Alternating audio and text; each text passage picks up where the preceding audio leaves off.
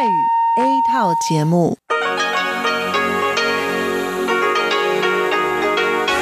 ที่นี่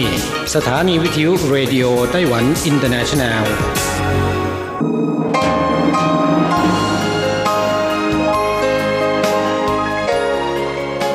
กลับมาฟังขณะนี้ท่านกำลังอยู่กับรายการภาคภาษาไทยเรดิโอไต้หวันอินเตอร์เนชันแนลหรือ RTI ออกกระจายเสียงจากกรุงไทเปไต้หวันสาธารณรัฐจีน เป็นประจำทุกวันนะครับ นอกจากรับฟังทางเครื่องรับวิทยุได้แล้ว ยังสามารถรับฟังรายการผ่านระบบออนไลน์ได้ที่ thai.rti.org.tw หรือที่ RTI Fanpage นะครับ ขอเชิญติดตามรับฟังรายการของเราได้ ตั้งแต่บัดนี้เป็นต้นไป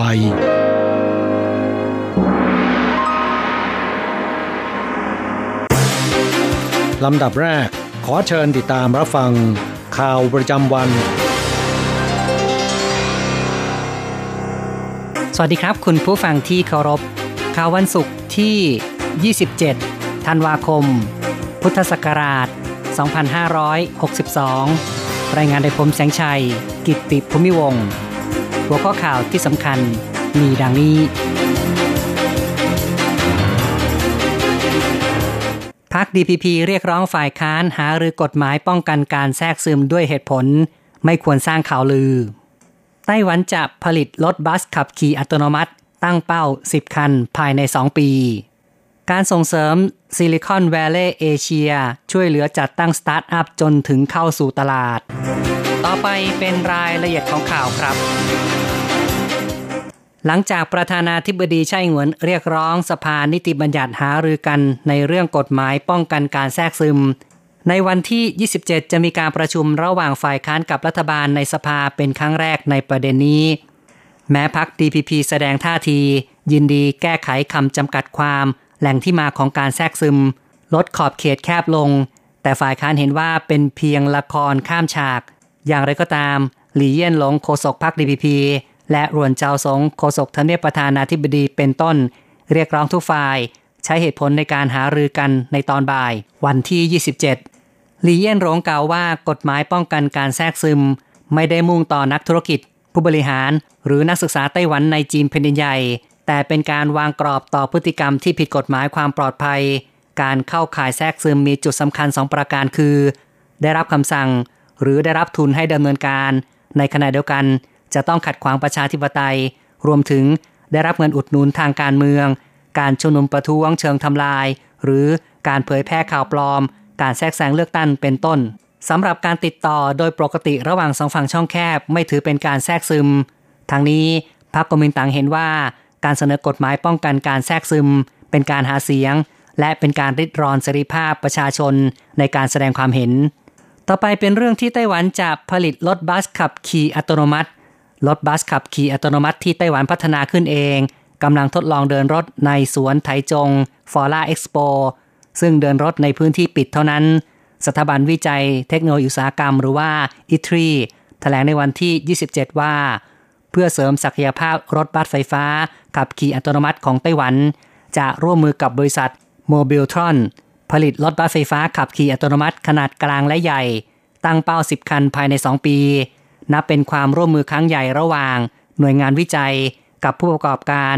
ซึ่งจะประสานความร่วมมือกิจการในไต้หวัน 14 ราย ครอบคลุมอุปกรณ์อิเล็กทรอนิกส์รถยนต์ มอเตอร์ แผงหน้าปัด ระบบการตรวจจับ ข้อมูลแผนที่ ข้อมูลความปลอดภัยอินเทอร์เน็ต คาดหวังจัดตั้งห่วงโซ่การผลิตยานยนต์ขับขี่อัตโนมัติ และเป็นก้าวสำคัญก้าวเข้าสู่ห่วงโซ่การผลิตของโลก ต่อไปครับ ไต้หวันส่งเสริมการจัดตั้ง Silicon Valley เอเชียช่วยเหลือสตาร์ทอัพตั้งแต่เริ่มต้นจนถึงเข้าสู่ตลาด เฉินเหม่ยหลิงประธานคณะกรรมการเพื่อการพัฒนาแห่งชาติ แถลงในวันที่ 27 ในการประชุมกิจการสตาร์ทอัพด้านเทคโนโลยี Silicon Valley เอเชียและพันธมิตร IoT ปี 2019 ระบุว่า การผลักดันโครงการ Silicon Valley เอเชียเริ่มตั้งแต่กันยายนปี 2016 ปัจจุบันผ่านไป 3 ปี มีผลสำเร็จในระดับหนึ่ง ได้แก่การให้ความช่วยเหลือ สตาร์ทอัพในด้านเงินทุน การบ่มเพาะบุคลากร การปรับปรุงแก้ไขกฎหมาย การจัดตั้งโครงสร้างห่วงโซ่การผลิตระหว่างประเทศ ช่วยเหลือสตาร์ทอัพประสานจัดหาช่องทางการลงทุน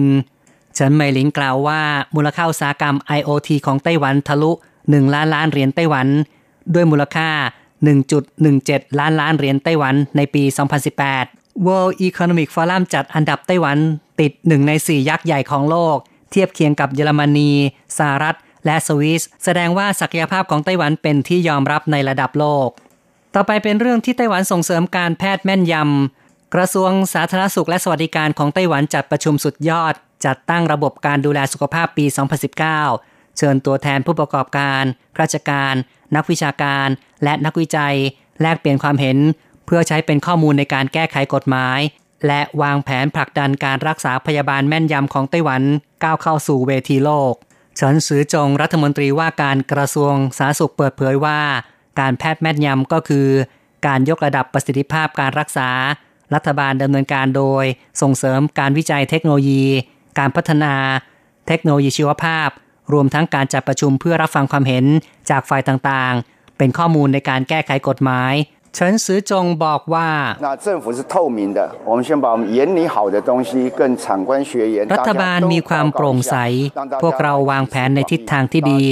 เปิดให้ผู้ประกอบการ ราชการ หน่วยงานวิจัย ให้ทุกคนระดมความคิด เห็นว่าอะไรเป็นทิศทางที่ดี เห็นว่าอะไรเป็นสิ่งที่ถูกต้อง รัฐบาลมีความสามารถในการปรับปรุง เดินไปสู่เส้นทางที่ทำให้เติบโตแข็งแรงเ ฉินซือจงกล่าวได้ว่าไต้หวันมีข้อได้เปรียบในการพัฒนาการแพทย์แม่นยำ มีกิจการแนวหน้าระดับโลก มีมาตรฐานข้อมูลที่สมบูรณ์ ต่อไปครับ ไต้หวันส่งออกฝรั่งรถแรกไปสหรัฐออกจากท่าเรือแล้ว คณะกรรมการการเกษตรแถลงว่าไต้หวันใช้เวลาเจรจาส่งออกฝรั่งไปสหรัฐผ่านไป 10 ปี ได้รับอนุญาตส่งออกในวันที่ 17 ตุลาคม โดยฝรั่งรถแรกออกจากท่าเรือไต้หวันในวันที่ 27 สำนักความร่วมมือต่างประเทศ หน่วยงานภายใต้คณะกรรมการการเกษตรแถลงว่า ฝรั่งรถแรกมาจากถิ่นผลิต เมืองไทยนั้น และเกาสงรวบรวมบรรจุตู้คอนเทนเนอร์หนึ่งตู้ น้ำหนักรวม 10 กว่าตัน ขนส่งโดยใช้อุณหภูมิ 1 องศา ในเวลาไม่ต่ำกว่า 17 วัน เป็นวิธีการกำจัดศัตรูพืชที่ตกลงไว้กับฝ่ายสหรัฐ ฝรั่งล็อตแรกจะส่งไปวางจำหน่ายทางฝั่งตะวันตกของสหรัฐ เป็นการทดลองตลาด นอกจากขนส่งด้วยอุณหภูมิต่ำทางทะเล กรมตรวจสอบสุขนามัย และการกักกันพืชและสัตว์ของไต้หวันแถลงว่า กรมเกษตรและอาหาร ได้แจ้งให้หน่วยงานท้องถิ่นทำการขึ้นทะเบียนสวนฝรั่งที่จะส่งออก โดยกรมสุขนามัย ได้ไปตรวจสอบการป้องกันศัตรูพืช ที่สวนฝรั่งก่อนส่งออกเป็นเวลา 30 วัน ที่ผ่านมานั้นได้มีการส่งออกมะเฟือง ลิ้นจี่ไปยังสหรัฐ ด้วยอุณหภูมิ 0.99 องศา ใช้เวลา 17 วัน โดยเฉพาะมะเฟืองมีการส่งออกทุกปี ต่อไปเป็นเรื่องที่ไต้หวันเปิดโอกาสให้ผู้สูงวัยทำงานเพื่อแก้ปัญหาการขาดแคลนแรงงาน ไต้หวันก้าวเข้าสู่สังคมคนชรา การสร้างโอกาสงานให้แก่ผู้สูงวัยเป็นสิ่งที่หลายฝ่ายต้องร่วมมือกัน ผู้ประกอบการไม่น้อย เห็นจุดเด่นของผู้สูงวัย มีความช่ำชองทำงานต่อเนื่อง ให้ความร่วมมือดี คนงานที่โรงงานนี้ล้วนอายุเกิน 50 ปีชูฮุยเฟิน วัย 62 ปี ทำหน้าที่บรรจุเห็ดหูหนูขาว ขั้นตอนซับซ้อน เธอทำได้อย่างละเอียดสมบูรณ์ แต่ก่อนทำงานด้านเอกสาร งานนี้ให้ความรู้สึกอีกแบบหนึ่ง ผู้สูงวัยอีกท่านหนึ่งลีชี่มินวัย 54 ปี จัดเรียงสินค้า แยกรายการ สีจำนวน ตรวจอย่างละเอียด การจัดเรียงสินค้าให้สวยงามต้องอาศัยประสบการณ์ เธอเคยพบความลำบากในการหางาน แต่ก็ได้งานในที่สุด เป็นบริษัทเปิดใหม่ พวกเขาไม่เกี่ยงอายุหรือเคยทำอะไรมาก่อน พวกเขาคิดว่าขอเพียงตั้งใจก็จะเปิดโอกาสให้ทำงานเฮอฉีเซิงนายหน้าจัดหางานบอกว่า โดยเฉลี่ยบริษัทหนึ่งจะมี 20%ขึ้นไปเป็นวัยกลางคนและสูงวัยทำงานธุรกิจบริการเป็นพนักงานขาย พนักงานเชียร์สินค้า หรือกิจการเทคโนโลยีเป็นต้น การเปิดโอกาสให้ผู้สูงวัยทำงาน เป็นการสร้างอาชีพ แก้ปัญหาสังคม คุณผู้ฟังครับ การรายงานข่าวประจำวันในส่วนของข่าวไต้หวันจบลงแล้ว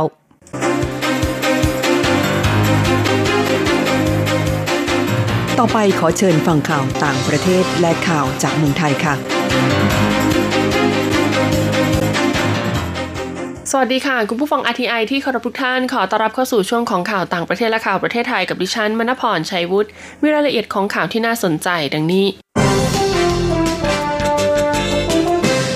OECD ชี้ปัญหาเศรษฐกิจโลกปีหน้าไม่แน่นอนเพราะหลายปัจจัย องค์การเพื่อความร่วมมือและการพัฒนาทางเศรษฐกิจหรือ OECD คาดว่าปีหน้าเศรษฐกิจของโลกจะขยายตัวเพียงร้อยละ 2.9 ต่ำที่สุดนับตั้งแต่วิกฤตการเงินโลกเข้าสู่จุดสูงสุด ในปีพุทธศักราช 2552 เพราะถึงแม้ธนาคารกลางหลายประเทศดำเนินมาตรการเชิงรุก แต่รัฐบาลกับเตะถ่วงการดำเนินนโยบาย ทั้งที่โลกกำลังเกิดการเปลี่ยนแปลงด้านสภาพภูมิอากาศ และมีเทคโนโลยีใหม่ๆ เกิดขึ้นอยู่ตลอดเวลา ขณะที่กองทุนการเงินระหว่างประเทศหรือ IMF คาดการในแง่ดีกว่าเล็กน้อยว่าเศรษฐกิจโลกปีีหน้าจะขยายตัวร้อยละ 3.4 แต่ก็เตือนนะคะว่าอาจจะเกิดการชะลอตัวและการฟื้นตัวอย่างไม่แน่นอนขึ้นในเวลาเดียวกัน ลูโดวิกซูบรันส์นะคะนักเศรษฐศาสตร์ของอาลีอันบริษัทประกันยักษ์ใหญ่ของเยอรมนีมองว่ากำลังจะเกิดการเติบโตขึ้นแบบชำระล้างทั่วโลก การเปลี่ยนแปลงอย่างกระทันหันแบบเป็นระบบไม่น่าเกิดขึ้นในภาคการเงิน แต่จะเกิดจากภาคภายนอก เช่นการเปลี่ยนแปลงระเบียบครั้งใหญ่อย่างกระทันหันในเรื่องข้อมูลส่วนบุคคล หรือเรื่องเกี่ยวกับสภาพภูมิอากาศ ส่วนประธานาธิบดีโดนัลด์ทรัมป์ของสหรัฐหากรอดจากกระบวนการอภิปรายถอดถอนจากตำแหน่งและได้รับเลือกตั้งอีกสมัย เขาอาจเดิมพันกับจีนเป็นสองเท่า และเกิดความเสี่ยงเผชิญหน้าทางการทหารได้ด้านตัวแทนพนักงานของบริษัทมาเล ผู้ผลิตชิ้นส่วนรถยนต์ในเยอรมนีเผยว่า พวกเขาไม่กังวลเรื่องจะเอาชนะวิกฤตที่เป็นวัฏจักรเพราะรู้อยู่แล้วว่าจะต้องทำอย่างไร แต่กังวลเรื่องการปรับเปลี่ยนการใช้เทคโนโลยีดิจิทัล และการใช้ยานยนต์ไฟฟ้า เพราะหากรถไฟฟ้าราคาถูกจากจีนท่วมตลาดโลก ก็จะมีคนตกงานจำนวนมาก ขณะที่เอสเธอร์ดูโฟรนักวิชาการชาวฝรั่งเศส ซึ่งเป็นเจ้าของรางวัลโนเบล ร่วมสาขาเศรษฐศาสตร์ประจำปีนี้ ก็ได้กล่าวเตือนนะคะ ว่าแม้แต่คนที่มีความสะดวกสบายทางวัตถุ ก็อาจจะไร้ความสุขไม่ต่างจากคนยากจนข้นแค้นที่สุด ความไม่เสมอภาคในการกระจายความมั่นคงมีแนวโน้มรุนแรงขึ้น หลังจากที่เป็นชนวนเหตุในการประท้วงที่ฮ่องกงไปจนถึงชิลี ขณะเดียวกันข้อมูลของออกแฟมองค์กรการกุศลในอังกฤษก็เปิดเผยนะคะ ว่าในปีพุทธศักราช 2561 มหาเศรษฐี 26 คน มีทรัพย์สินเท่ากับคนยากจนครึ่งโลกรวมกัน สุริยุปราคาวงแหวนสร้างความฮือฮาไปทั่วเอเชีย เมื่อวันที่ 26 ธันวาคมที่ผ่านมา คนในทวีปเอเชียตั้งแต่ซาอุดิอาระเบียโอมาน ไปจนถึงอินเดียและสิงคโปร์มีโอกาสได้ชื่นชมปรากฏการณ์บนท้องฟ้าที่เรียกว่าสุริยุปราคาวงแหวน ซึ่งเป็นปรากฏการณ์ที่เกิดขึ้นเมื่อดวงจันทร์อยู่ใกล้โลกไม่พอที่จะทำให้เกิดเงาบางดวงอาทิตย์ได้ทั้งดวง และจะเห็นเป็นสุริยุปราคารูปวงแหวนสว่างที่มีเงาดำกลมอยู่ตรงกลาง ปรากฏการณ์ดังกล่าวเป็นปรากฏการณ์ที่เกิดขึ้นทุกปีหรือ 2 ปีครั้ง แต่ในแต่ละครั้งก็จะมีเพียงแนวเดียวเท่านั้นบนโลกที่สามารถมองเห็นสุริยุปราคาวงแหวนได้ โดยแนวที่สามารถเห็นสุริยุปราคาวงแหวนได้ในวันนี้ เริ่มตั้งแต่ตะวันออกกลางผ่านอินเดียตอนใต้เอเชียตะวันออกเฉียงใต้และไปจบที่มหาสมุทรแปซิฟิกตอนเหนือ ส่วนพื้นที่อื่นที่อยู่นอกแนว ซึ่งรวมถึงประเทศไทยด้วยนั้นมีโอกาสเห็นเพียงสุริยุปราคาบางส่วน และจะมีการกลับมาเกิดสุริยุปราคาวงแหวนซ้ำอีกครั้งในแนวเดิม ก็คงจะต้องรออีกหลายทศวรรษสุริยุปราคาประจำปีครั้งต่อไปจะเกิดขึ้นในเดือนมิถุนายน แต่จะเห็นแค่ในแอฟริกาถึงเอเชียเหนือเท่านั้นส่วนครั้งถัดไปนั้นจะเกิดขึ้นในเดือนมิถุนายนปีพุทธศักราช 2564 จะเห็นเฉพาะที่ทวีปอาร์กติก บางส่วนของแคนาดา กรีนแลนด์ และแถบตะวันออกไกลของรัสเซีย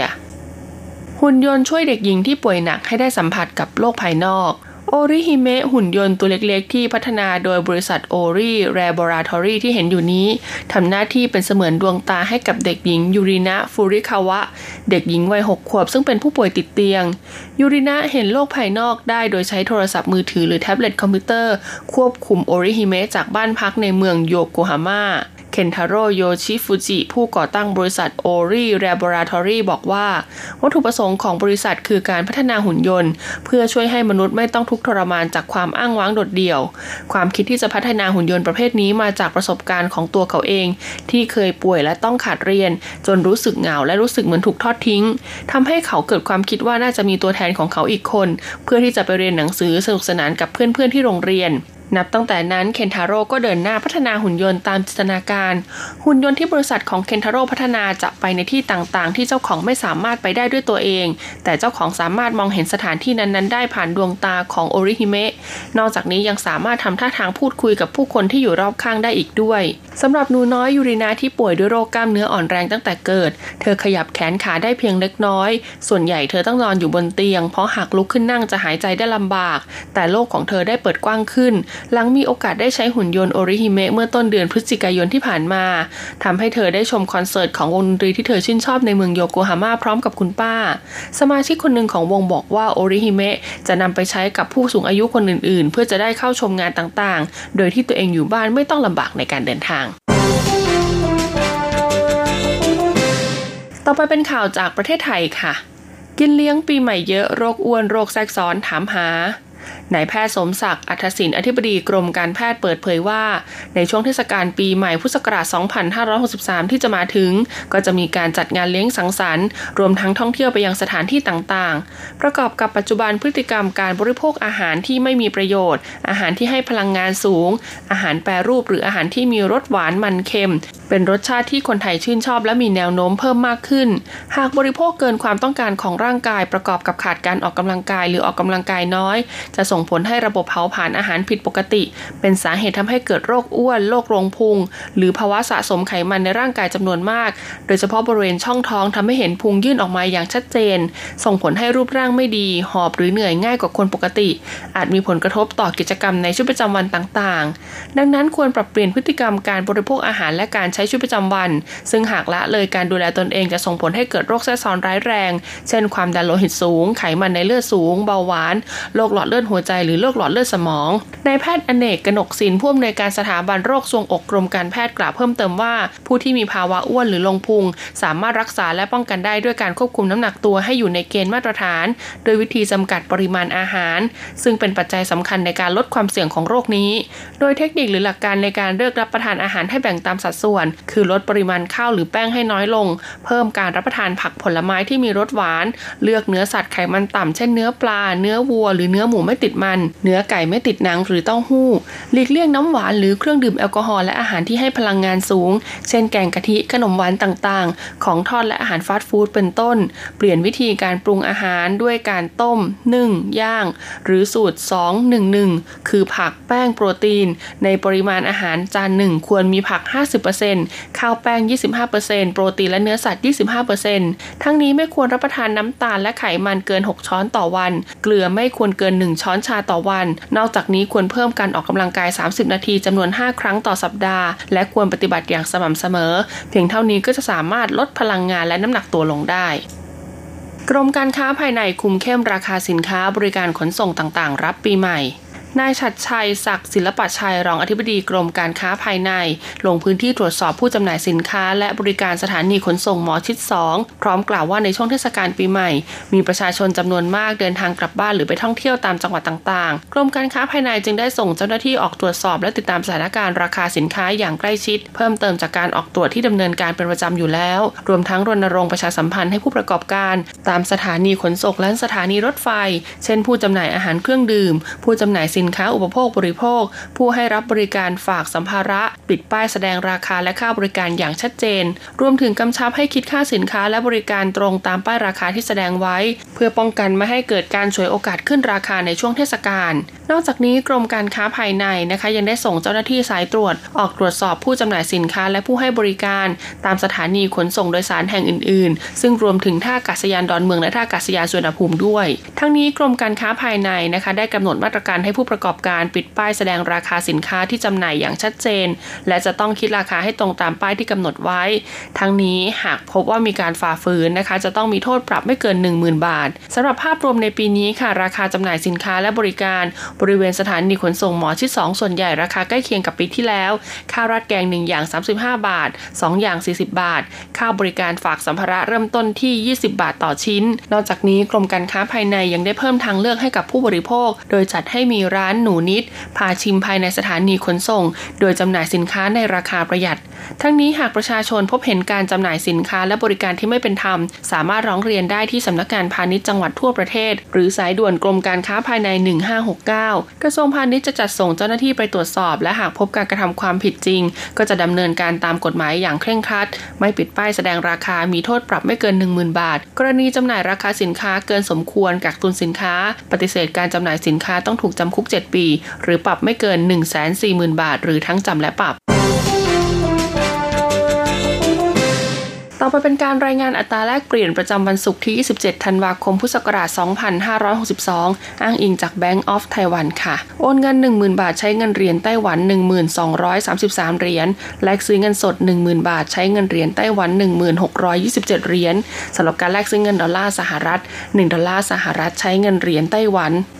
30.385 เหรียญ จบการรายงานข่าว สวัสดีค่ะ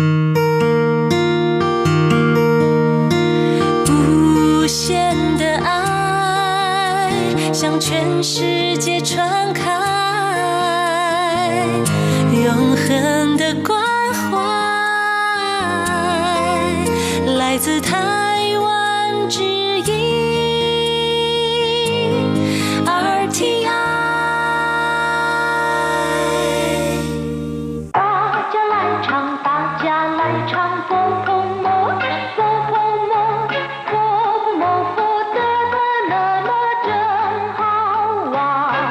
สวัสดีครับเพื่อนผู้ฟัง พบกันในวันนี้เราจะมาเรียนบทเรียนที่ 16 ของแบบเรียนชั้นสูง บทที่ 16 ถิงเตี้ยนเออไฟฟ้าดับตอนที่สองเวลาที่ไฟฟ้าดับต้องมีการตรวจเช็คฟิลหรือคัตเอาภายในบ้าน หรือติดต่อการไฟฟ้าให้ช่วยเหลือซ่อมแซมด่วน ในภาษาจีนควรพูดอย่างไร เราจะมาเรียนรู้กันนะครับที่十六课停电二课文哎呀怎么停水了？因为停电，马达不能抽水，所以也停水了。是不是咱们家保险丝烧断了？你检查过了吗？早就检查过了，不是咱们家的问题。这一区的每一家都跟咱们一样。那得赶紧跟电力公司联络，请他们派人修理才行。第十六课停电二บทที่ 16 ไฟฟ้าดับตอนที่สอง สองสามีภรรยาขณะที่อยู่ในบ้าน ผู้เป็นภรรยากำลังล้างถ้วยชามอยู่ในโรงครัว ทันใดนั้นน้ำก๊อกที่ไหลอย่างต่อเนื่องก็หยุดไหล ผู้เป็นภรรยาจึงร้องขึ้นด้วยความประหลาดใจ แกมโมโหนิดๆว่าไอ้ยาจะมาทิ้งสวยละตายจริงทำไมน้ำไม่ไหลซะแล้วไอ้ยยาเป็นคำอุทานที่แสดงถึงความประหลาดใจ แกมโมโหนิดหน่อยทำนองเดียวกับคำอุทานในภาษาไทย ตายจริงหรือตายแล้วอะไรทำนองนี้จะมาทิ้งสวยละทำไมน้ำหยุดไหลซะแล้ว ทิ้งสวยละน้ำหยุดไหลซะแล้ว ผู้เป็นสามีขานรับว่า因为停电马达不能抽水所以也停水了เพราะว่าไฟฟ้าดับมอเตอร์ไม่สามารถปั๊มน้ำ ดังนั้นน้ำจึงหยุดไหล因为停电เพราะว่าไฟฟ้าดับ马达不能抽水 มาตาก็คือมอเตอร์หรือเครื่องยนต์不能抽水ไม่สามารถที่จะสูบน้ำไม่สามารถที่จะปั๊มน้ำได้所以也停水了เพราะฉะนั้นน้ำก็หยุดไหลด้วย所以ก็คือเพราะฉะนั้น也停水了น้ำก็หยุดตามไปด้วย ภรรยาถามขึ้นอีกว่า是不是咱们家保险丝烧断了你检查过了吗 ฟิวบ้านเราขาดหรือเปล่า คุณตรวจดูแล้วหรือยัง是不是แปลว่า หรือยัง หรือเปล่าจ้าเหมือนจะแปลว่าบ้านเราจ้าเหมือนแปลว่าเราจ้าเหมือนจะก็คือบ้านเรา保险丝ก็คือฟิว烧断了ขาดจะแล้ว是不是咱们家保险丝烧断了ฟิวบ้านเราขาดหรือเปล่า你检查过了吗คุณตรวจดูแล้วหรือยังเจียนฉาก็คือตรวจ สามีตอบว่า早就检查过了不是咱们家的问题这一区的每一家都跟咱们一样ตรวจดูตั้งแต่แรกแล้ว ไม่ใช่ปัญหาบ้านเราหรอก แถวนี้ทุกบ้านเหมือนเราหมด早就检查过了ตรวจดูตั้งแต่แรกแล้ว不是咱们家的问题ไม่ใช่เป็นปัญหาบ้านเราหรอก这一区的每一家ทุกบ้านในแถวนี้ ทุกบ้านในเขตนี้都跟咱们一样แปลว่าเหมือนเราหมด这一区的每一家都跟咱们一样ทุกบ้านในแถวนี้เหมือนเราหมด ผู้เป็นภรรยาบอกว่า那得赶紧跟电力公司联络请他们派人修理才行ถ้าเช่นนั้นต้องรีบติดต่อการไฟฟ้า ขอให้เขาส่งคนมาซ่อมแซม那得赶紧ถ้าเช่นนั้นต้องรีบเร่ง หรือถ้าเช่นนั้นต้องเร็วๆ跟电力公司联络ติดต่อกับการไฟฟ้า电力公司ก็คือบริษัทที่ผลิตกระแสไฟฟ้า หรือการไฟฟ้า联络ก็คือติดต่อ请他们派人修理才行ขอให้พวกเขาซึ่งก็คือขอให้การไฟฟ้า派人修理才行จัดส่งคนมาซ่อมแซม修理ก็คือซ่อมแซม ครับผู้ฟังหลังจากทราบความหมายของคำสนทนาในบทนี้ไปแล้วนะครับ ต่อไปขอให้พลิกไปที่หน้า 68 เราจะไปเรียนรู้คำศัพท์ใหม่ ๆ ในบทเรียนนี้กันมาตาแปลว่าเครื่องยนต์หรือว่ามอเตอร์ เป็นคำที่เรียกทับศัพท์ตามในภาษาอังกฤษ แต่ว่าภาษาจีนไม่สามารถออกเสียงให้เหมือนอย่างภาษาอังกฤษได้ เพราะว่าอักษรจีนไม่ได้ใช้วิธีสะกดทำให้ออกเสียงเพี้ยนไปนะครับมอเตอร์กลายเป็นมาตาเช่าสวย แปลว่าสูบน้ำหรือว่าปั๊มน้ำคำว่าเช่าคำเดียวเนี่ยแปลว่าสูบ ดูด ดึง หรือว่าขด อย่างเช่นว่าเช่าเย็นก็แปลว่าสูบบุหรี่เช่าฟงจีเครื่องสูบควันหรือว่าเครื่องดูดควันในครัวป่าควาย的抽出来ดึงเอาส่วนที่เสียออกมา把信封内的信纸抽出来ดึงเอาจดหมายออกมาจากซอง ส่วนคำว่าสวยเคยเรียนไปแล้วนะครับ แปลว่าน้ำ เช่าสวยก็คือสูบน้ำดูดน้ำหรือว่าปั๊มน้ำก็ได้ อย่างเช่นว่าเช่าสวยจีก็คือเครื่องสูบน้ำที่ใช้สูบน้ำขึ้นจากบ่อหรือว่าจากลำคลองเช่าสวยหมาตา เครื่องยนต์สูบน้ำหรือว่ามอเตอร์สูบน้ำจ้ามันแปลว่าเรา พวกเราเป็นภาษาพูดที่นิยมใช้กันในสมัยโบราณ ปัจจุบันก็มีใช้เหมือนกัน ส่วนใหญ่จะใช้เป็นสรรพนามแทนผู้พูดและเพื่อนฝูงที่ค่อนข้างจะสนิทนะครับ อย่างเช่นว่า 咱们明天见 เพื่อนทั้งหลายเราจะพบกันใหม่ในวันพรุ่งนี้咱们走 พวกเราไปกันเถิดศัพท์คำที่สี่เป๋าเฉียนซื้อแปลว่าฟิลเป็นอุปกรณ์ตัวหนึ่งที่เชื่อมต่อเป็นอนุกรมระหว่างสายส่งไฟฟ้ากับระบบไฟฟ้าภายในบ้าน ฟิลทำจากตะกั่วนะครับ มีจุดหลอมละลายในอุณหภูมิที่ไม่สูงมากนัก เมื่อกระแสไฟฟ้าภายในบ้านเกิดการลัดวงจร ซึ่งจะเกิดความร้อนขึ้นมา เส้นตะกัวหรือว่าฟิวก็จะขาดนะครับทำให้หลีกเลี่ยงเกิดไฟไหม้ได้ ดังนั้นในภาษาจีนจึงเรียกเปาเฉียนซึซึ่งถ้าแปลตรงๆก็คือเส้นตะกัวที่ป้องกันภัยคำว่าเปาเฉียนแปลว่า ปลอดภัย ป้องกันภัยหรือว่าประกันภัย อย่างเหรินเช่เปาเฉียนประกันชีวิตยี่ไหวเปาเฉียนประกันอุบัติเหตุ หม่保险ซื้อประกันภัยหรือว่าซื้อกรมธรรม์ส่วนคำว่าซื้อแปลว่าเส้น ลักษณะเป็นเส้นยาว ในภาษาจีนจะเรียกว่าซื้อศัพท์คำที่ห้าต้วน แปลว่าขาด ตัด หัก หรือว่าเลิกก็ได้นะครับ อย่างเช่นว่า เจียนต้วน แปลว่า ตัดให้ขาด ซึ่งหมายถึงว่าตัดด้วยมีดหรือว่ากันไกลขันต้วน ฟันให้ขาด เกอต้วนเฉียนให้ขาด ปาดให้ขาดหรือว่าเกี่ยวให้ขาดก็ได้ต้วนสวยแปลว่าตัดน้ำต้วนเตี้ยนแปลว่าตัดไฟ อย่างเช่น เวลาที่เราไม่ได้จ่ายค่าน้ำค่าไฟ ทางการไฟฟ้าหรือการประปา มีการตัดน้ำตัดไฟก็เรียกว่าต้วนสวยต้วนเตี้ยนยิงชินต้วนละขาดการติดต่อต้วนเจียกวนชี่เลิกญาติขาดมิตร หมายถึงว่าตัดขาดความสัมพันธ์ต้วนเยียน เลิกบุรีต้วนจิว แปลว่าเลิกดื่มเหล้าส่วนคำศัพท์คำสุดท้ายชีแปลว่า เขต บริเวณ หรือว่าโซน อย่างเช่นว่า北区在南区的对面แปลว่า เขตเหนืออยู่ตรงข้ามกับเขตใต้กลับมาฟังหลังจากที่ทราบความหมายของคำศัพท์ในบทเรียนนี้ไปแล้วต่อไปเราจะไปทำแบบฝึกหัดพร้อมๆ กับคุณครูนะครับจะมะละแปลว่าทำไมเสร็จแล้ว อย่างเช่นว่าจำมาปูต้งละทำไมไม่เคลื่อนไหวซะแล้วทำไมไม่วิ่งซะแล้ว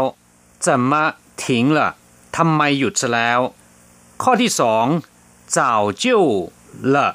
หมายถึงดำเนินการตั้งแต่แรกแล้ว อย่างเช่นว่าจ่าวเจิ้วชี่กวละเคยไปตั้งแต่แรกแล้วจ่าวเจิ้วชั่วกวละเคยบอกตั้งแต่แรกแล้ว เคยพูดตั้งแต่แรกแล้ว ข้อที่สามเกิน อีย่างมีความหมายว่าเหมือนกับ หรืออย่างเดียวกัน อย่างเช่นว่าโต้าเกินหัวเหมือนอีย่างเหมือนเหมือนกับเรานี่แหละ อย่างเดียวกับพวกเราเย่เกินหนีเตออีย่างก็เหมือนกับของคุณ อ่านว่าเย่เกินหนีเตออีย่างข้อที่สี่ฉายสิง ถึงจะได้จึงจะได้你必须先报到才行คุณจะต้องรายงานตัวก่อนจึงจะได้ คุณจะต้องรายงานตัวก่อนถึงจะถูกต้องกลับผู้ฟังเวลาในวันนี้หมดลงแล้ว เราจะกลับมาพบกันใหม่ในบทเรียนหน้า สวัสดีครับ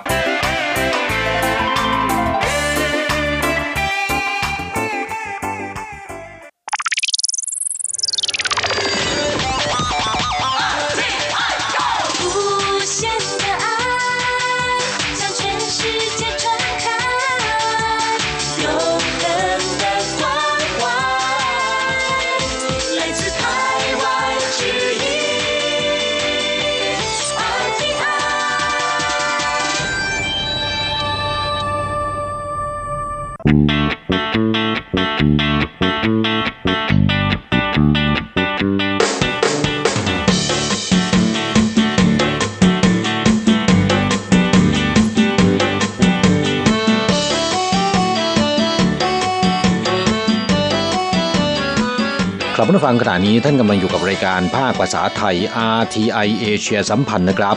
ลำดับต่อไปขอเชิญติดตามรับฟัง ข่าวคราวและความเคลื่อนไหวด้านแรงงานต่างชาติในไต้หวัน ในช่วงขุนพลแรงงานไทย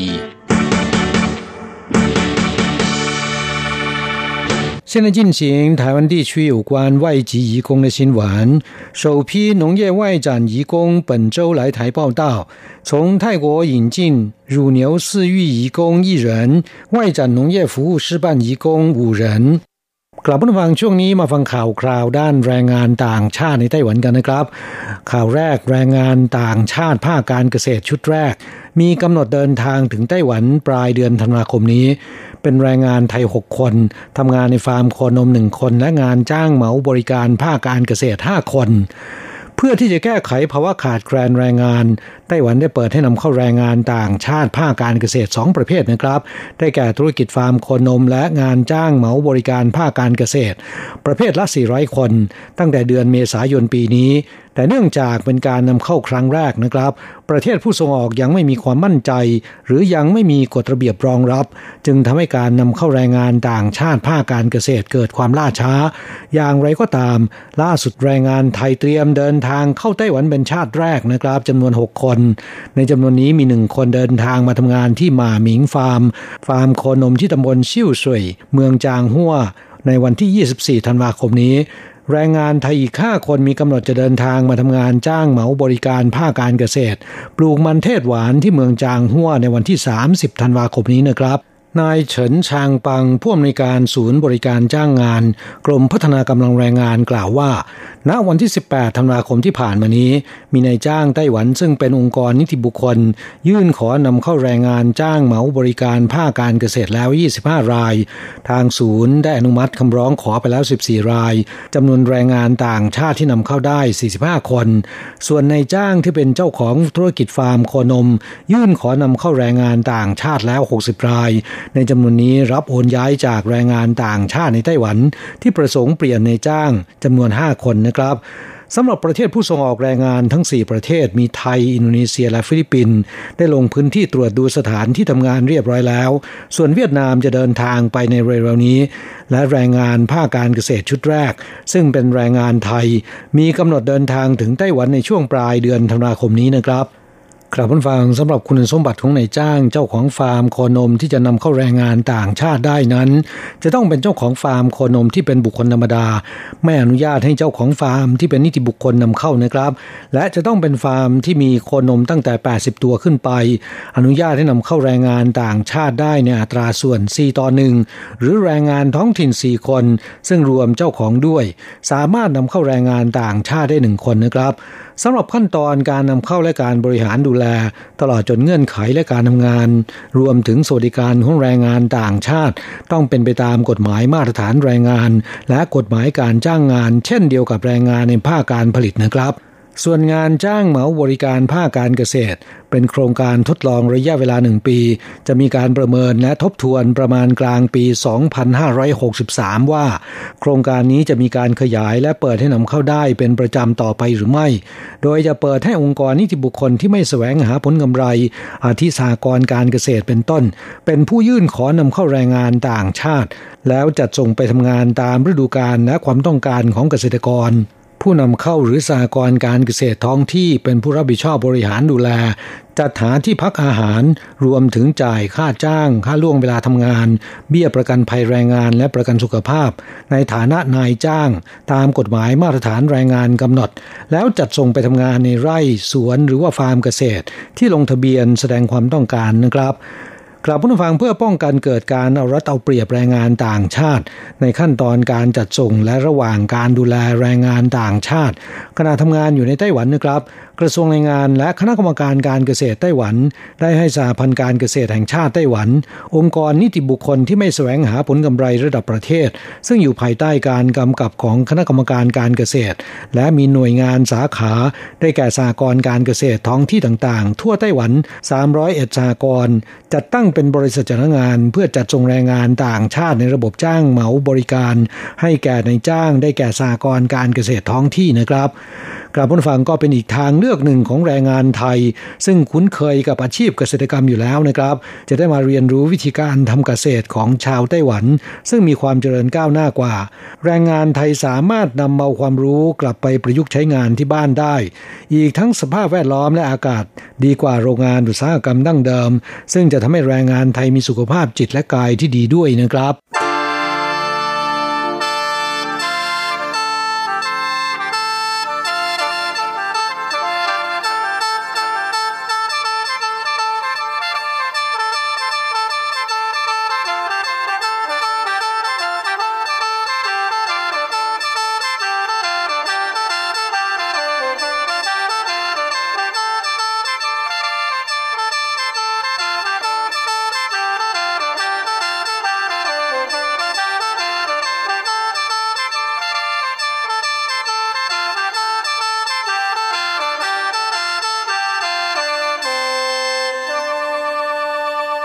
ไปมาฟังข่าวคราวเกี่ยวกับยาเสพติดนะครับ ตำรวจไต้หวันตรวจพบกระท่อมแปรรูป ซึ่งถูกจัดให้เป็นยาเสพติดให้โทษประเภทที่ 3 เป็นครั้งแรก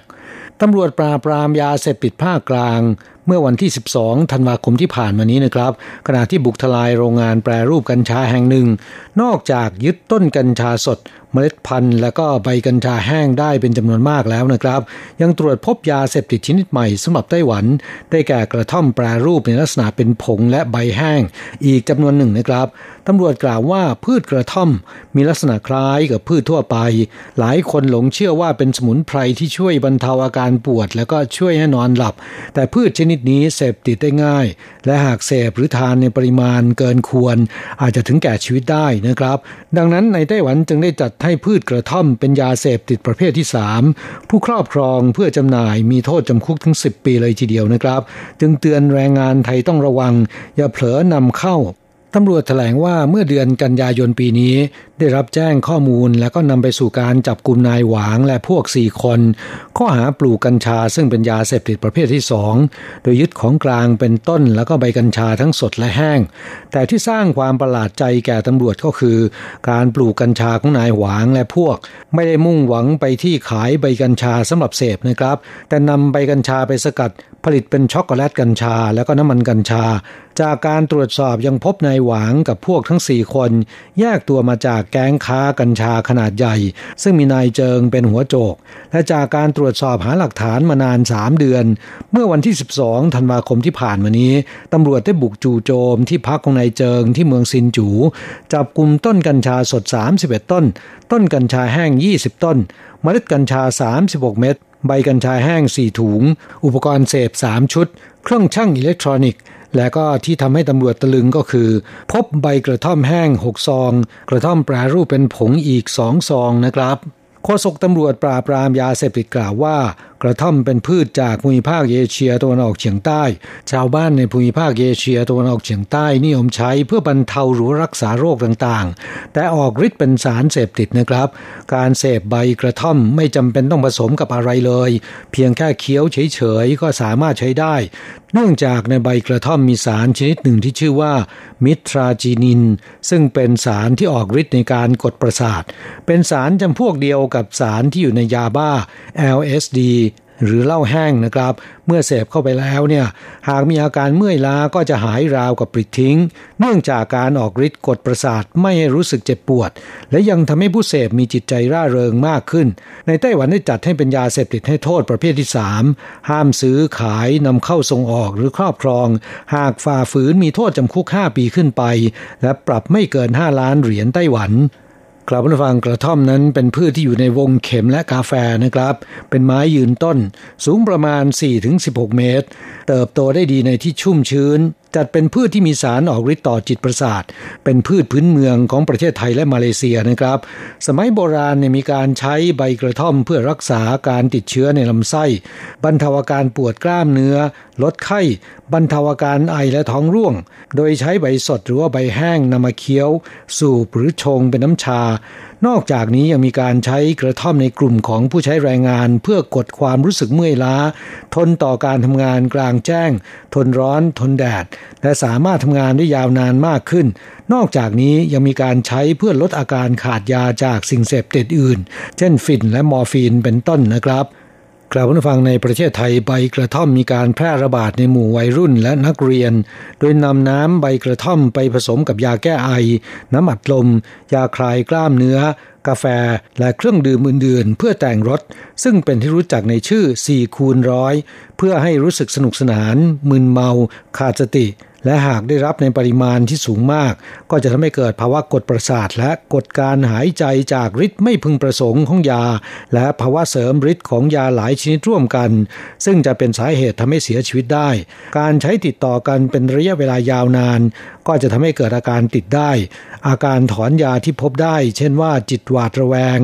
อารมณ์รุนแรง ปวดกล้ามเนื้อและกระดูก และมีอาการกระตุกของแขนขา ไม่อยากอาหาร ไม่มีสมาธิ และนอนไม่หลับ การใช้ต่อเนื่องเป็นระยะเวลายาวนาน จะทำให้มีสีผิวคล้ำขึ้น กระเพาะกลาง ผิวแห้งและริมฝีปากคล้ำเป็นต้นนะครับทั้งนี้การปลูกและซื้อขายกระท่อมเป็นสิ่งที่ผิดกฎหมายในหลายประเทศนะครับสำหรับประเทศไทยตามพระราชบัญญัติยาเสพติดให้โทษ พุทธศักราช 2522 มาตรา 7 จัดกระท่อมเป็นยาเสพติดให้โทษประเภทที่ 5 เช่นกัญชา พืชกระท่อม โดยห้ามซื้อ ห้ามขายนำเข้าส่งออกหรือครอบครอง ซึ่งครอบคลุมถึงการห้ามปลูก ถ้าตรวจพบถูกตัดทิ้งและทำลาย โดยมีบทกำหนดโทษ ต้องระวางโทษจำคุกสูงสุด 15 ปี หรือปรับสูงสุด1ล้าน5แสนบาท หรือทั้งจำทั้งปรับสำหรับในไต้หวันนะครับ จัดให้อยู่ในบัญชียาเสพติดให้โทษประเภทที่ 3 ห้ามซื้อขายนำเข้าส่งออกครอบครอง หรือเพาะปลูกนะครับ หากฝ่าฝืนมีโทษจำคุก 5 ปีขึ้นไปและปรับไม่เกิน 5 ล้านเหรียญไต้หวัน จึงเตือนแรงงานไทยที่เดินทางมาทำงานที่ไต้หวันต้องระมัดระวังนะครับ อย่าฝ่าฝืน โดยเฉพาะกัญชานะครับ ในไต้หวันเป็นยาเสพติดให้โทษประเภทที่ 2 เช่นเดียวกับยาไอซ์เนื่องจากที่ผ่านมาเคยมีแรงงานไทยถูกจับกลุมแล้วหลายราย ข้อหาปลูกกัญชาไว้ในหอพัก ซึ่งแรงงานไทยเหล่านี้ ส่วนใหญ่ให้การว่าไม่ทราบกฎหมายของไต้หวัน และโดยมากจะถูกลงโทษจำคุก 7 ปีขึ้นไป ปรับไม่เกิน 7 ล้านเหรียญไต้หวัน ถือเป็นโทษที่ค่อนข้างจะรุนแรงนะครับ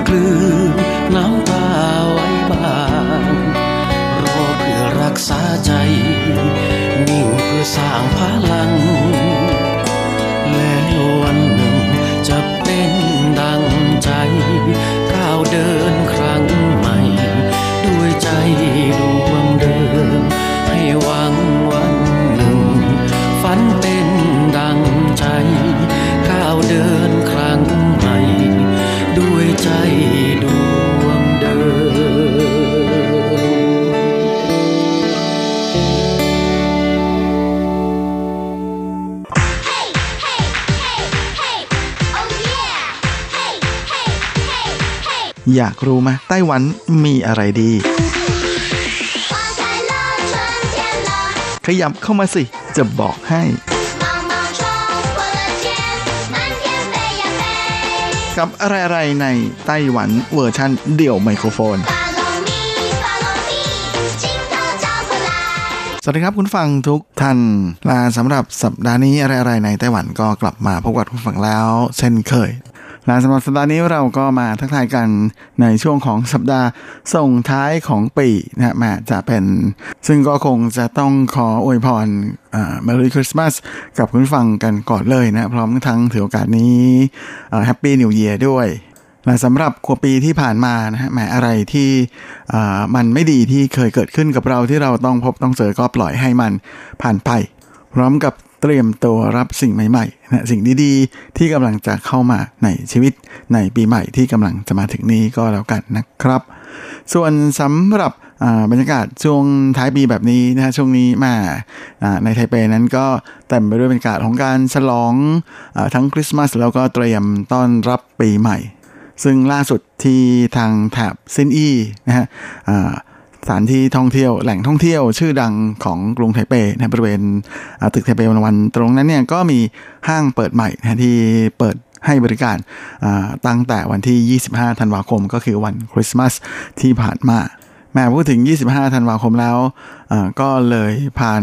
นึกย้อนขึ้นมาได้นะฮะว่าจริงๆ แต่ก่อนตอนที่ผมมาไต้หวันใหม่ๆนั้น วันที่ 25 ธันวาจะเป็นวันหยุดราชการนะของที่นี่ด้วย เขาไม่ได้หยุดเนื่องในโอกาสคริสต์มาสนะฮะแต่ว่าเป็นเนื่องในโอกาสที่เป็นวันรัฐธรรมนูญนะของสาธารณจีน แต่คิดว่าจนถึงทุกวันนี้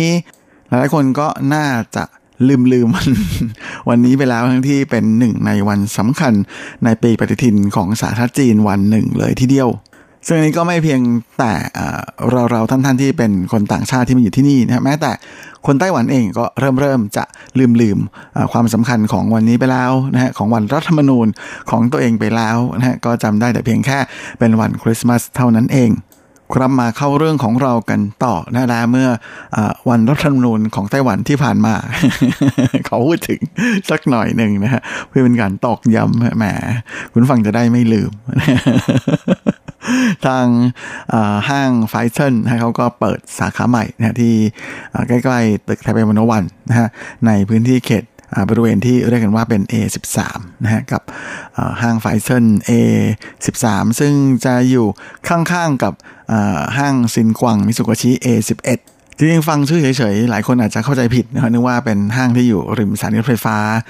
สถานี A13 อะไรประมาณนั้นไม่ใช่นะครับ อยู่ในเขตซินอีกลางกรุงไทเปเลยเท่ากับว่าพื้นที่ตรงนั้นนะบริเวณนั้นที่เขาเรียกกันว่า信义计划区 เขตเศรษฐกิจพิเศษซินอีนั้นก็กำลังจะเต็มแล้วนะเพราะตอนนี้พื้นที่บริเวณที่เป็น A9 ก็คือถัดก่อนถึง A11 นั้นก็มีห้างมิตสึโกชินะฮะ A9 ตั้งอยู่นะแล้วก็ถัดจากนั้นไปอีก ตอนนี้ก็กำลังก่อสร้างนะเป็นพื้นที่ที่เป็นบริเวณ A7 นะแต่ก่อนตรงนั้นเนี่ยก็เป็นสำนักงานใหญ่ของแบงค์ชื่อดังนะของไต้หวันอย่าง CTBC นะแต่ตอนนี้หลังจากที่ทางแบงค์นั้นย้ายไปอยู่ที่สำนักงานใหญ่แห่งใหม่ที่แถวๆนั้นกังนะตรงนี้ก็เลยขายไปนะตอนนี้ก็กำลังสร้างอยู่ และแน่นอนนะว่าการเปิดตัวของห้างไฟเซนเอ13นี้ก็สร้างความคึกคักให้กับแถบซินอีไม่น้อยนะฮะโดยเฉพาะในวันแรกที่มีการเปิดห้างแห่งนี้ขึ้นนะฮะซึ่งแม่ตามข่าวนั้นเขาก็บอกว่ามีผู้คนนับแสนคนเลยทีเดียวนะฮะแห่กันไปเที่ยวที่ห้างแห่งนี้ ซึ่งใช้ชื่อภาษาจีนว่าเหวียนไปซินอี A13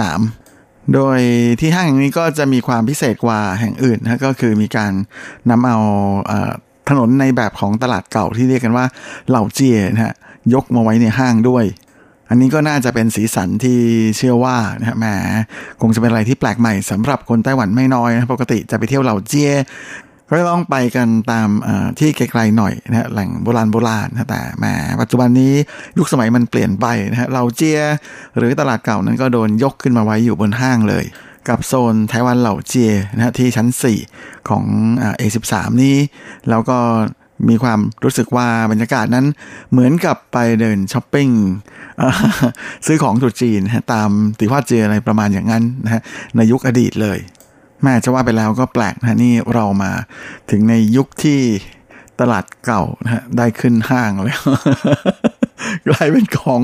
ขึ้นห้างได้กับเขาด้วยนะฮะแหมใครอยากไปดูบรรยากาศแบบเก่าๆ ของไต้หวันนะทั้งในส่วนของโปสเตอร์หนังเก่าๆ รถสามล้อนะฮะร้านขายของร้านโชห่วยและอื่นๆอีกมากมายนะฮะก็ไปดูกันได้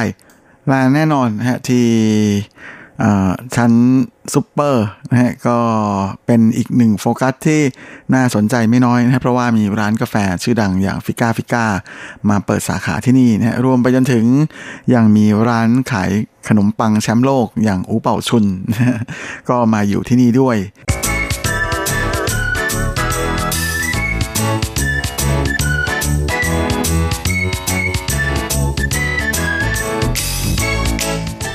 ส่วนสำหรับในช่วงของทีระพาไปเที่ยวสัปดาห์นี้นะฮะแม่ก็บรรยากาศแบบสิ้นปีสิ้นปีแบบนี้เราจะไปไหนได้ล่ะ นอกจากจะไปเขาดาวกันดีกว่า และแน่นอนนะว่าสถานที่ยอดฮิตที่สุด ก็คงจะไม่พ้นบริเวณโดยรอบนะของอตึกไทเปวันโอวันที่ปีนี้จะมีการยิงพลุฉลองปีใหม่ด้วยความยาว 300 วินาทีนะตามที่ได้เคยหยิบมาเมาส์กับคุณฝั่งไปแล้ว แต่ว่าก็อาจจะต้องเตือนผู้ฟังนิดนึงนะฮะเรื่องของสภาพอากาศเพราะจากที่ดูในเว็บไซต์ของกรมอุตุนิยมวิทยาไต้หวันนั้นนะฮะเขาก็พยากรณ์ว่าในวันที่ 31 ธันวาคมนะฮะจะมีฝนตกที่แม่ค่อนข้างจะเป็นสัดส่วนสูงเลยทีเดียว โดยอุณหภูมิในช่วงเช้านั้นจะอยู่ที่ 16-17 องศานะในขณะที่ช่วงบ่ายเย็นๆ จะอยู่ที่ 15-16 องศานะก็ค่อนข้างจะหนาวเลยนะดังนั้นใครที่อยากจะไปนับดาวแถวๆตึกไทเปวันโอวันนั้น ก็ควรจะต้องอเตรียมตัวให้พร้อมนะฮะทั้งในส่วนของอเสื้อกันฝนหรือว่าอุปกรณ์กันฝนทั้งหลายนะฮะพออคิดว่าน่าจะเจอแน่ และอีกหนึ่งอย่างที่น่าจะต้องเตรียมไปกันสำหรับใครที่จะไปนั่งรออยู่เท่านั้นเพราะว่าจะมีคนไปนั่งรอกันตั้งแต่ช่วงบ่ายๆเย็นๆแล้วนะเพื่อที่จะจับจองที่ที่มุมดีๆ สวยๆ ก็คือที่รองนั่งนะฮะซึ่งนิยมกันสุดๆก็เห็นจะได้แก่เจ้าหนังสือพิมพ์นะฮะ ผมมีเพื่อนที่เคยไปนั่งรอนะฮะเขาก็บอกว่าเขาซื้อหนังสือพิมพ์แพงที่สุดนะในคืนวันเขาดาวนี่แหละ เพราะว่ากระดาษหนังสือพิมพ์นะฮะมีการซื้อขายกันนะครับแผ่นละสิบบาท10 NT เลยทีเดียวนะก็เป็นอีกธุรกิจที่น่าสนใจไม่น้อยสำหรับใครที่อยากจะหาอาชีพเสริมนะฮะ โดยทางไทเป City Government นั้นก็ได้ประกาศออกมาแล้วนะฮะว่ารถไฟฟ้าไทเปนะฮะตั้งแต่6โมงเช้าของวันที่ 31ธันวาคมนะฮะไปจนกระทั่งถึงเที่ยงคืนของคืนวันที่ 1 มกราคมนะฮะ 42 ชั่วโมงนี้ รถไฟฟ้าไทเปนะจะให้บริการตลอดสายทุกสาย 42 ชั่วโมงไม่มีหยุดเลย โดยถนนทางบริเวณโดยรอบตึกไทเปวันวันนั้นก็จะมีการเริ่มปิด ถนนนะฮะตั้งแต่เวลาหนึ่งทุ่ม ไปจนถึงประมาณตีสามนะฮะเพราะฉะนั้นแนะนำเลยทีเดียวว่าใครที่จะไปชมพลุนะแถวตึกไทยไปวันนั้น ก็ควรจะต้องอโดยสารรถประจำทางหรือว่ารถไฟฟ้าเท่านั้นนะแม้แต่สถานียูไบที่อยู่ภายในเขตที่เขาปิดถนนนั้น ก็จะไม่เปิดให้บริการเหมือนกัน โดยถ้าคุณโดยสารรถไฟฟ้ามานั้นทางไทเป City Government เขาก็แนะนำนะฮะว่าให้ลงที่สถานี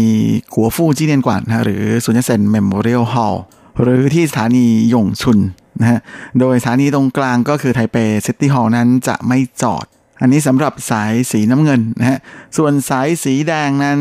ก็จะไม่จอดที่สถานีไทเปวันโอวันอีกเหมือนกันนะฮะโดยแนะนำให้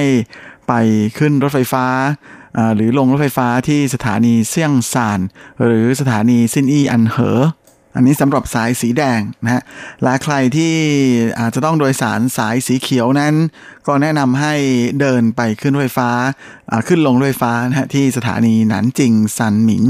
และนอกจากนี้เพื่อระบายคลื่นมหาชนที่มาชมการยิงพลุฉลองปีใหม่นะบริเวณรอบๆตึกไทเป One O One นอกจากจะแนะนำให้เดินไปขึ้นรถไฟฟ้าที่ตามสถานีเหล่านี้แล้วนะทางไทเป City Government ก็ยังมีการจัดรถ shuttle bus รับส่งไว้คอยบริการ 3 เส้นทางด้วยกันนะโดยเส้นทางแรกนั้นก็จะวิ่งจากบริเวณสี่แยก ของรกของถนนเหยียนจีเจีย ตัดกับถนนเหลินไอลู่นะฮะอันนี้อยู่ในเขตที่เขาปิดถนนนะฮะแล้วก็จะไปส่งที่สถานีรถไฟไทเปนะหรือไทเปเชอร์จันไทเป Main Station สายที่ 2 นั้นก็จะวิ่งจากบริเวณถนนจีหลงลู่ที่ตัดกับซอยถนนหวนชังเจียนะฮะแล้วก็จะไปส่งที่สถานีรถไฟฟ้ากงกวนของสายสีเขียว นะฮะ ส่วนสายที่ 3 นั้นก็จะวิ่งจากสี่แยกถนนทรงเต๋อลู่ตัดกับเซนีลู่นะฮะเราก็จะวิ่งลอดอุโมงค์เซี่ยงซานนะฮะเพื่อที่จะไปที่ตงอู้หยวน หรือสถานีสวนสัตว์ไทเป้นะฮะแล้วก็ต่อไปถึงที่สถานีรถไฟฟ้าจิงเหมยและสถานีรถไฟฟ้าสินเตียนด้วย โดยรถชัตเตอร์บัสทั้ง 3 สายนั้นจะให้บริการระหว่าง เวลาศูนย์นาฬิกาของวันที่ 1 มกรานะก็คือคืนวันที่ 31 นั่นแหละนะไปจนกระทั่งถึงเวลาตีหนึ่งครึ่งของคืนเดียวกันนั่นเองโดยในส่วนของเวทีหลักสำหรับการเขาดาวที่แถวๆตึกไทเปนวันนั้นจะอยู่ที่ด้านหน้านะของอาคารที่ว่าการกรุงไทเป โดยจะมีกิจกรรมนะก็มีคอนเสิร์ตนั่นแหละนะฮะตั้งแต่เวลาหกโมงครึ่งในตอนเย็นนะของอเย็นวันที่ 31 ธันวาคม ส่วนใครที่อยากจะไปเขาดาวเปลี่ยนบรรยากาศที่ชิงช้าสวรรค์เหมยลี่หวานะฮะเขาก็จะจัดกันที่ลานน้ำตก ซึ่งอยู่ที่บริเวณชั้นหนึ่ง นะฮะสำหรับเพื่อนฝั่งที่อยู่ต่างจังหวัดนั้นที่จีหลงนะก็มีการเขาดาวด้วยนะฮะโดยสถานที่ที่จะจัดงานกันนั้นก็คือที่บริเวณท่าเรือจีหลง ตรงบริเวณลานจอดรถนะที่อยู่ด้านข้างของคลังสินค้าซีซันนะหรือ หมายเลข3นะทางทิศตะวันตก ส่วนที่เถาเย็นนั้นกิจกรรมเขาดาวนะก็จะเริ่มตั้งแต่หนึ่งทุ่มตรงนะฮะจัดขึ้นที่บริเวณลานในประสงค์ ด้านหน้าสถานีรถไฟความเร็วสูงสถานีเถาหยวน ซึ่งจะตั้งอยู่ในเขตจงลี่ด้านไทจงนั้นก็จะมีเวทีใหญ่นะสองแห่งด้วยกันนะฮะแห่งแรกก็จะอยู่ที่โฮลี่นะฮะซึ่งจะจัดขึ้นในสวนสนุกลี่เป่าเล่อหยวน โดยจะเริ่มตั้งแต่6โมงเย็นนะฮะส่วนอีกที่หนึ่งนั้นก็จะจัดที่บริเวณไทผิงวินตงจงซินหรือศูนย์กีฬาไทผิงนะซึ่งอยู่ในเขตไทผิงของนครไถจง และสำหรับใครที่ชอบไปเที่ยวเขาดาวในสวนสนุกนั้นก็ยังมีอีกที่หนึ่งที่ถือเป็นหนึ่งในไฮไลท์ของกิจกรรมเคาท์ดาวน์ของไต้หวันนะก็คือสวนสนุกเจียนหูซานซื่อเจี้ยนะซึ่งตั้งอยู่ในเขตจังหวัดหยุนหลินปีนี้ก็ยังคงมีการจัดกิจกรรมเคาท์ดาวน์เหมือนเช่นเคยนะโดยงานจะเริ่มตั้งแต่หนึ่งทุ่มตรง ส่วนที่หนานโถวก็จะจัดกันที่ สนามกีฬากลางของจังหวัดหนานโถวนะงานเริ่มหนึ่งทุ่มตรงเหมือนกัน ที่ไถหนานก็มีจัดนะโดยจะไปอยู่ที่ลานเอกประสงค์ด้านทิศตะวันตกของที่ว่าการนครไทยนาน แต่ที่ไทยนานจะพิเศษกว่าที่อื่นนะฮะ งานเขาจะจัดตั้งแต่วันที่ 28 เลยนะฮะ โดยเวลา6โมง40 นาที ก็จะจัดแล้ว โดยกิจกรรมเขาดาวในวันสิ้นปีนะสามเอ็ดธันวานั้นก็จะไปจัด กันที่พิพิธภัณฑ์ศิลปะไถหนาน คุณฟังที่อยู่ไถหนานนะฮะแม่โชคดีกว่าที่อื่นนะฮะได้ฉลอง 2 ปีดูพลุ 2 รอบนะฮะ28 นี้วันเสาร์นะก็อย่าลืมไปเที่ยวชมกันก่อนนะในช่วงเย็นๆค่ำๆ ส่วนที่เขาสงสองห้างใหญ่นะก็ยังคงจัดเหมือนทุกปีนะทั้งที่รีมอลแล้วก็ที่อีตาเวิลด์โดยที่อีตาเวิลด์นั้นจะยิงชุดใหญ่เลยทีเดียวนะสำหรับลุฉลองปีใหม่ เขาบอกว่าจะยิงนานถึง 999 วินาที แถมยังมีการโชว์แปลขบวนนะของหมู่โดรนติดไฟอีกต่างหาก นะสำหรับเพื่อนๆที่อยู่แถวผิงตงนะก็มีกิจกรรมเขาดาวเหมือนกันนะที่สวนสาธารณะเชียนสี่คงเยวนนะของอำเภอเมืองจังหวัดผิงตงและที่ฮวาเหลียนก็มีการจัดกิจกรรมเขาดาวนะที่บริเวณลานเอกประสงค์ตรงต้าเหมือนกวางฉางนะซึ่งอยู่ใน